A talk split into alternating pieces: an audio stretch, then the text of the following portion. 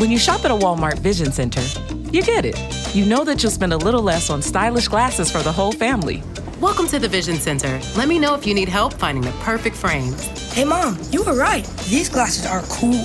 Hon, they take our insurance. That means Papa's getting a new pair too. Whoa, glasses start at just $39. Next stop, groceries. So you can get a little more of what you need. Find a Vision Center near you. Save money, live better. Walmart.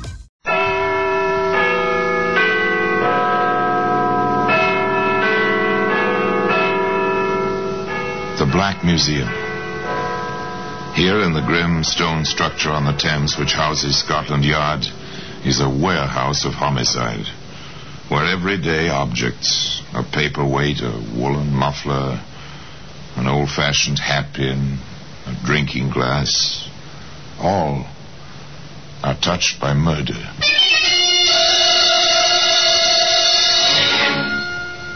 Here's a bit of frosted glass. It's a familiar object. You've seen such glass before in the upper panels of the doors of older houses, and perhaps the one in which you live. Lets in more light, the owner used to say. One man climbing to his old fashioned apartment said to his son, Hello, what's this? Glass on the landing? From the door, Dad. It looks like the frosted panel fell out. Yes, and pretty jaggedly. Be careful, son. Those shards are sharp. Well, today the glass shards can be seen in the Black Museum.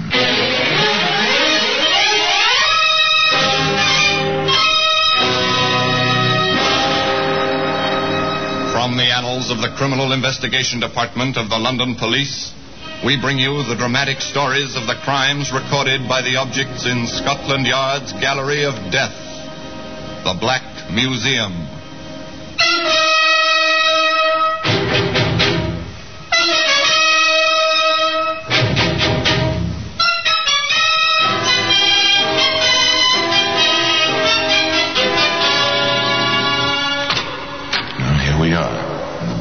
Museum. Scotland Yard's Museum of Murder.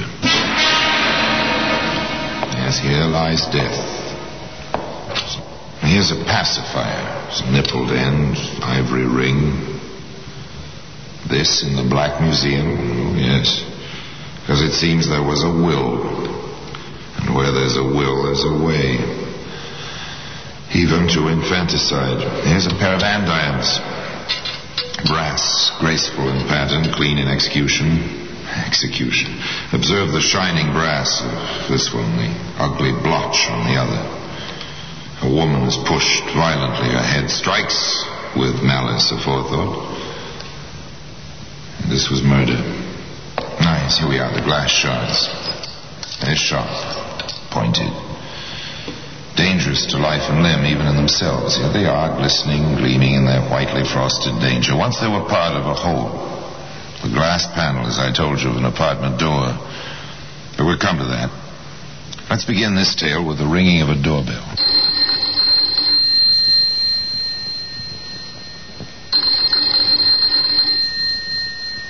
Maybe no one is home. Well, we'll try again. Sorry to have kept you waiting. Oh, oh, uh, sorry to have disturbed you, ma'am. I've been sent looking for a chauffeur. Chap named Simmons. There's no one here by that name. And I can tell you, sir, there's no one by that name being in this neighbourhood. Well, not in my memory, and I've lived here about nigh on 20 years. Oh, well, thank you, ma'am. Garage where he works, the Beacon, it's called. Well, they'll have to find another errand boy if they can't give me better steers than this. Well, good day, ma'am. Good day. That's a bit strange. There's no Beacon garage in this neighbourhood. Of course, this was not a neighborhood for garages and items of that sort. This was strictly residential. Mostly semi detached houses with a bit of garden and an occasional block of apartments, or flats as they're still called in London. Into one of those apartment houses came Charles Fly and his son, Charles Jr., home after their respective days' work at business and college. When will they put lights in these stairs, Dad? Not if someone breaks a leg in the dark. I just hope it isn't your mother. So do I. Uh, well, watch the landing. Dad turns just ahead. I know. Hello, what's this? Glass on the landing? Uh, from the door, Dad. Looks like the frosted panel fell out. Yes, and pretty jaggedly. Be careful, son. Those shards are sharp. I said, do, do you suppose Mother let the door slam so hard the glass broke? But I'll ask her when we get inside. Your key handy? Um, Uh, right, here, right here, Dad. Thanks.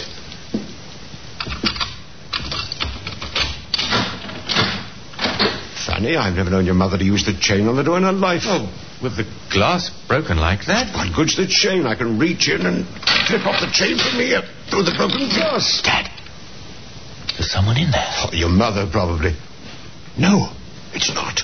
It's a man. A little fellow. Junior, Yeah? get on down to Riverdale Road. There's a police box there. Call him, quickly. What, what, what about you, Dad? Oh, Go on now. I'll stay here and watch him. Hurry. Uh, yes, all right, if you say so.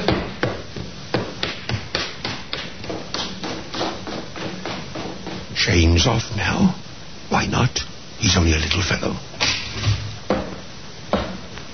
Here now. What are you putting in my suitcase? You shouldn't have come in, Governor. It won't do you a bit of good. I'm leaving with your suitcase and what I've packed in it. Drop it back. I can handle you. Oh.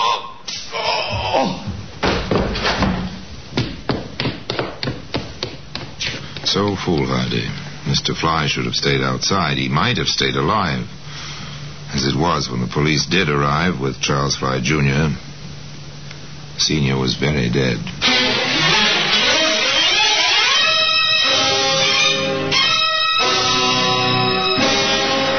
The call to Scotland Yard was automatic after that. Inspector Howard proceeded with the preliminary questioning as his technical experts combed the apartment.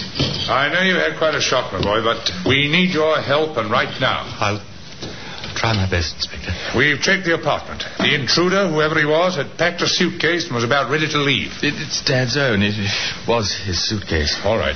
Now, is there anything else you know of that's missing? Um, Mother said something before she collapsed about a, about her bracelet. I, I looked. It's missing. Can you describe it in detail? On items like that, we publish it in the Yard's Daily Gazette. It's circularized to every station, jeweller, and pawn shop in England. Well, it, it was gold, about an inch wide, engraved with a kind of floral design, and there were 25 diamonds, small ones, in the pattern. Dad gave it to Mother on their 25th anniversary. I see. Very good. Now, you've been an excellent help, and you're certain he was a short man. Well, I, I, I saw him through the broken pane. He was just about five feet tall. Quite a little fellow. I guess that's why Dad went in after him. Dad didn't know he had a gun. Housebreakers try to stay away from guns in England. The penalties are too severe. Yes, Sergeant? No M.O., sir.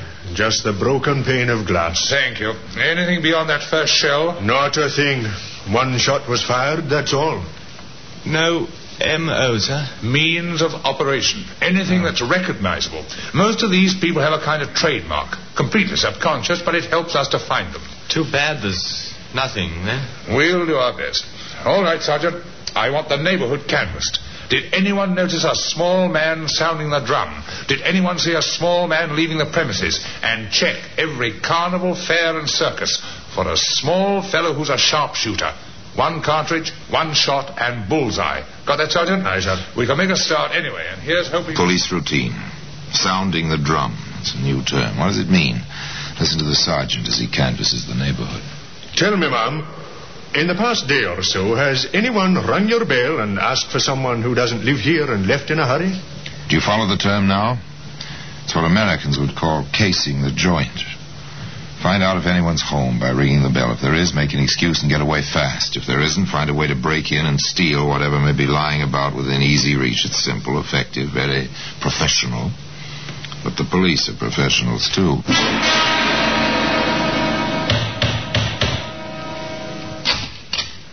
Excuse me, sir. I'm from the CID. Sergeant Gordon. Uh, my credentials. Oh, what's up? I'm making inquiries to see if anyone's called at your house in the past few days. What? Oh, no, no. We've all been away the past two weeks. We only got back today. Oh, well, thank you then. Uh, sorry to trouble you.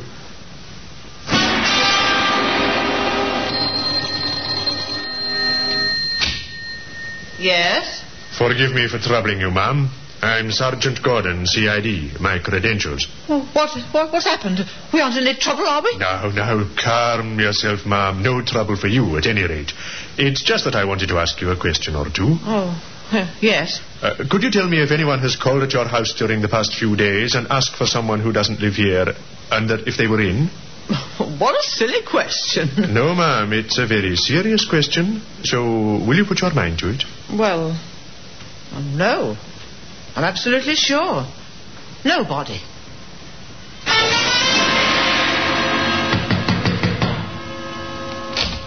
Yes? Sergeant Gordon, CID. My credentials.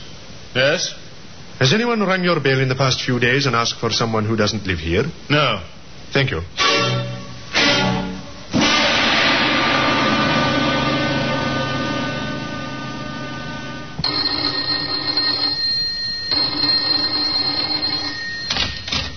Yes? Sorry to disturb you, ma'am.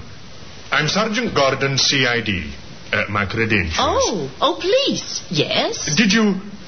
Uh, that is, has anyone rung your bell in the past few days and asked for someone who doesn't live here? Oh, that'd be a foolish thing. Why, yes, there was. Just yesterday afternoon. He asked for a chauffeur or something. Said the fellow worked at the Beacon Garage. And you remembered this? I certainly did. Why, ma'am? Well, because there's no such place hereabouts as the Beacon Garage. And I ought to know. I've lived here 20 years. I see. Eh, rather a foolish error. Now that you mention it, I'm not sure that it was an error. He seemed rather a nasty little man. Oh, is that so? Why? Uh, too dapper, too quick. Much too little for a man. He was shorter than I am, and I'm only five feet two. Uh, could you describe him in more detail, perhaps? Well, he had dark hair, grew very low on his head, and his eyes were sort of shifty. Blue, but shifty. Uh-huh. The kind of thing you see in the cinema. You know, in those pictures about bookmaking and that. Uh, anything else, ma'am? Well, not that I remember, not offhand at any rate.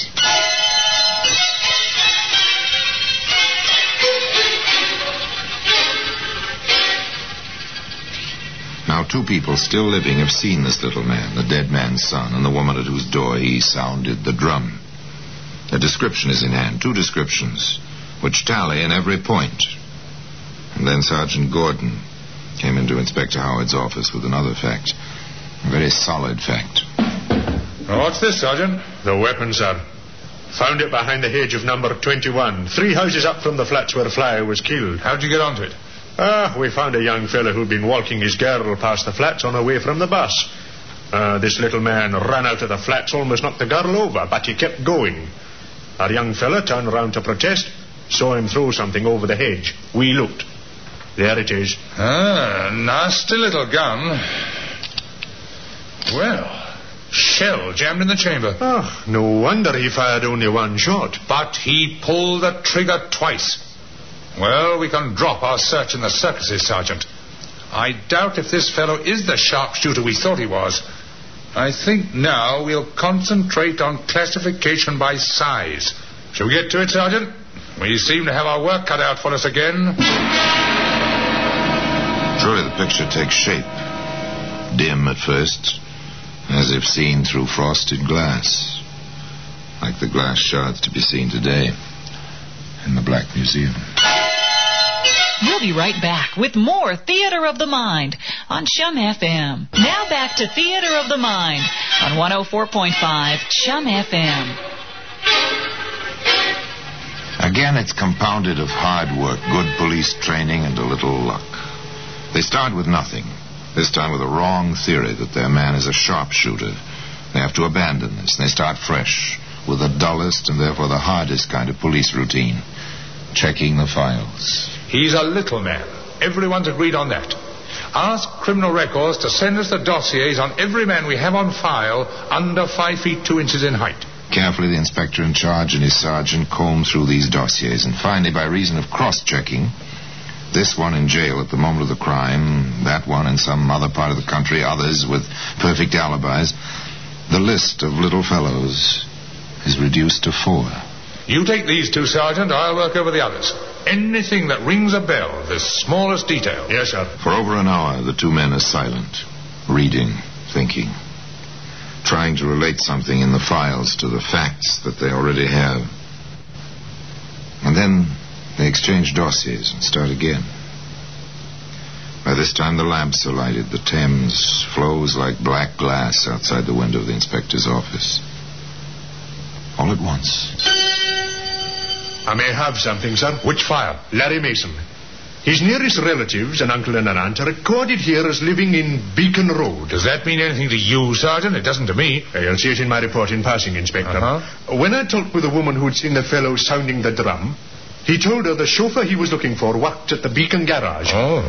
And she made quite a fuss over the fact that there is no such garage in the neighborhood.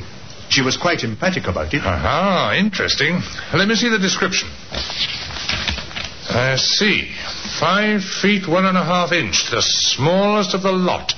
Beacon Garage, eh? And relatives on Beacon Road. Not important, perhaps. And yet, all important, as the inspector thought it through. We'll say a man needs a false name at a sudden moment. He says the first thing that comes into his mind. It seems rather natural that the place his nearest relatives live should be lurking somewhere just below his consciousness. Well, it's mighty slim, but it's worth a try. And having decided it was worth a try, Inspector Howard and Sergeant Gordon set out to trace their prime, if tiny, suspect. Mason? Yes, he lived here. Oh, lived? You mean he's left? He didn't leave. What then, Mum? Did he die? He could have, for all I care. I threw him out. Didn't pay his rent for three weeks. I can't afford dead deadheads, I can't. Have you any idea where he's gone? No. What's more, I don't care. Next point of inquiry was the Beacon Road address and Larry Mason's uncle. About your nephew, Mr. Mason. What about him? Have you any idea of his whereabouts? Who wants to know? My name is Howard, Inspector, Scotland Yard. Ah, in trouble is he again? We're not certain yet. He may be. We'd like to talk to him. Well, if you find him, I'd like to talk to him too. Long enough to tell him not to come round for me for help. Sergeant Gordon visited the pubs and hangouts where Larry Mason had been known to spend his time. In one of them, he found a friend of Mason's. Larry? I ain't seen him in a long time. Not since he was sent away for breaking and entering. He hasn't been round at all. And I can't say I'm sorry. No? Why not, friend? He worked for me when I had my license and was making a book legitimate. He was my clerk, see? Then one day he walks off, just like that, with ten quid. Huh. I don't expect to see him again. He knows that little job cost me my license, and he knows what'll happen to him if he shows his face in here again.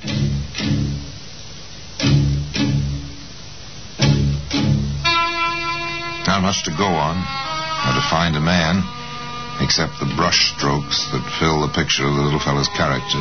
Unreliable, a thief, untrustworthy even where his friends are concerned. Now, think back a minute. Remember the Daily Gazette, the yard publishers, with descriptions of stolen goods, missing persons, and so on. Teletype from the Lancashire Police Inspector. Huh? They've got the bracelet in the fly case. A pawnbroker turned it up. Good. It was offered to him by a tall, heavy-set fellow with a peculiar circular scar on his right cheek. That sounds like Dick Lowry. Let's have Mr. Lowry in here, shall we? Mr. Lowry was quite glad to oblige. He wasn't in hiding or anything like that, not Dick Lowry. Where'd you get it, Lowry? The inspector wants to know. Where'd I get what? The bracelet you pawned in Bolton. I found it. You found it, did Well, that's what I said. Anything wrong in that? If you found it, no. We think you bought it. Well, now, what would I buy a bracelet with sparklers in it for? My girls don't go for that sort of thing. You sold it, didn't you? Oh, of course. Why not? Fellow can do with a spot of cash. Lowry. Uh, yes, Inspector? You may want to know that bracelet is involved in a killing. Uh, a killing, is it? Why, the dirty little. Oh? Go on, Lowry. Start talking, Lowry. Accessory after the fact in a murder can be very nasty, you know. All right. I, I bought it. I paid a good price, too. From whom? Lowry from whom? Larry Mason. Well, at last. Where'd you see him, Larry? Oh, ah, the usual place. Dog track. With him, it's horses or dogs when the nags aren't running. Finally, the patience was bringing results, as it almost always does. Canvass a whole neighborhood, comb through hundreds of files, slowly, slowly, narrow the possibilities, and finally, a direct relation is established between the crime and some person who may have committed it. After that, find the person. In this case, it was the dog tracks. South End. He's not here, Sergeant. White City Raceway. Not a sign, Inspector. Wembley. They know him here, but he hasn't been around in weeks. And back to South End. No luck again, sir. No luck is right. Tell me, Sergeant, do you suppose a pint of ale will help our patience any? Aye.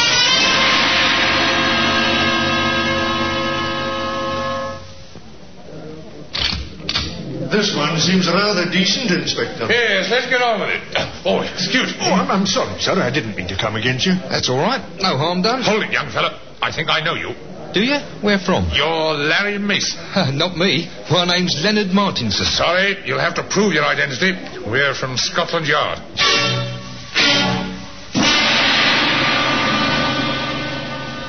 Twist of luck, a turn of chance. Two weary policemen in search of a relaxing moment run across the killer they've been hunting for weeks.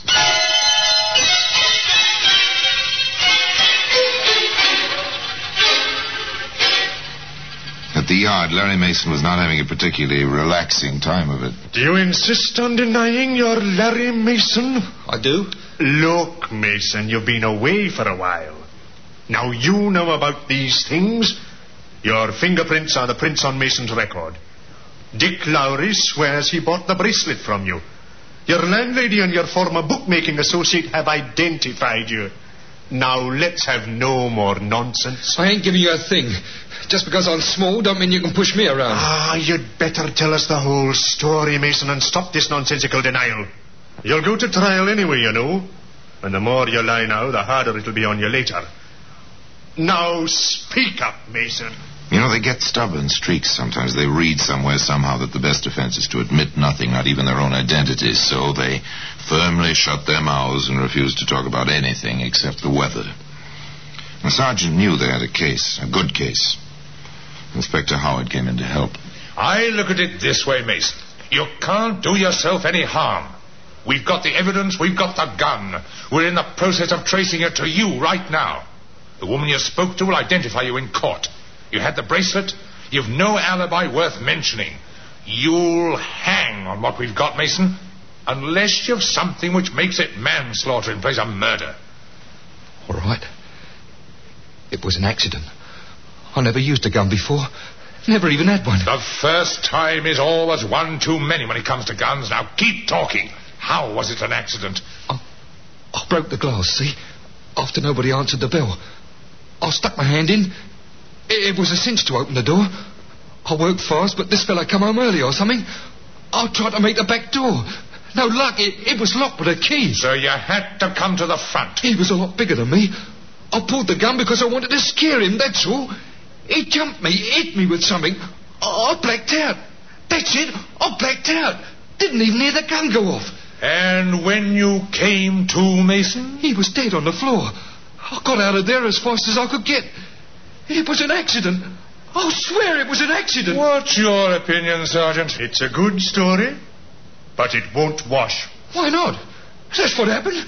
Why not? It's very simple, Mason. You blacked out as you pulled the trigger. Therefore, you fired only once. Yes, sir. Only once. Sorry, Mason. You pulled that trigger twice. There was a shell jammed in the firing chamber. You pulled the trigger at least twice. That's no accident, Mason. That's murder. Yes, the case was complete. Each part in its correct place. And those glass shards I told you about, those two are in their correct place. In the Black Museum. The jury quite agreed with Inspector Howard. That was no accident. And so, in due course, little Larry Mason, the bookie's clerk who made the fatal error of carrying a pistol, went the way of most murderers at 8 o'clock one summer morning. Larry Mason's luck had run out, or had it? It was reported, you see, that as he walked to the scaffold with its 13 steps and waiting rope, Mason murmured to his guards, they had to do this now on June 6th. Derby Day. And me with a few shillings riding on Armstrong in the big race. Curiously, although Mason wasn't available to collect on his bet, Armstrong was the winning horse at 53 to 1. And now, until we meet next time, until we meet in the same place and I tell you another story about the Black Museum, I remain, as always, obediently yours.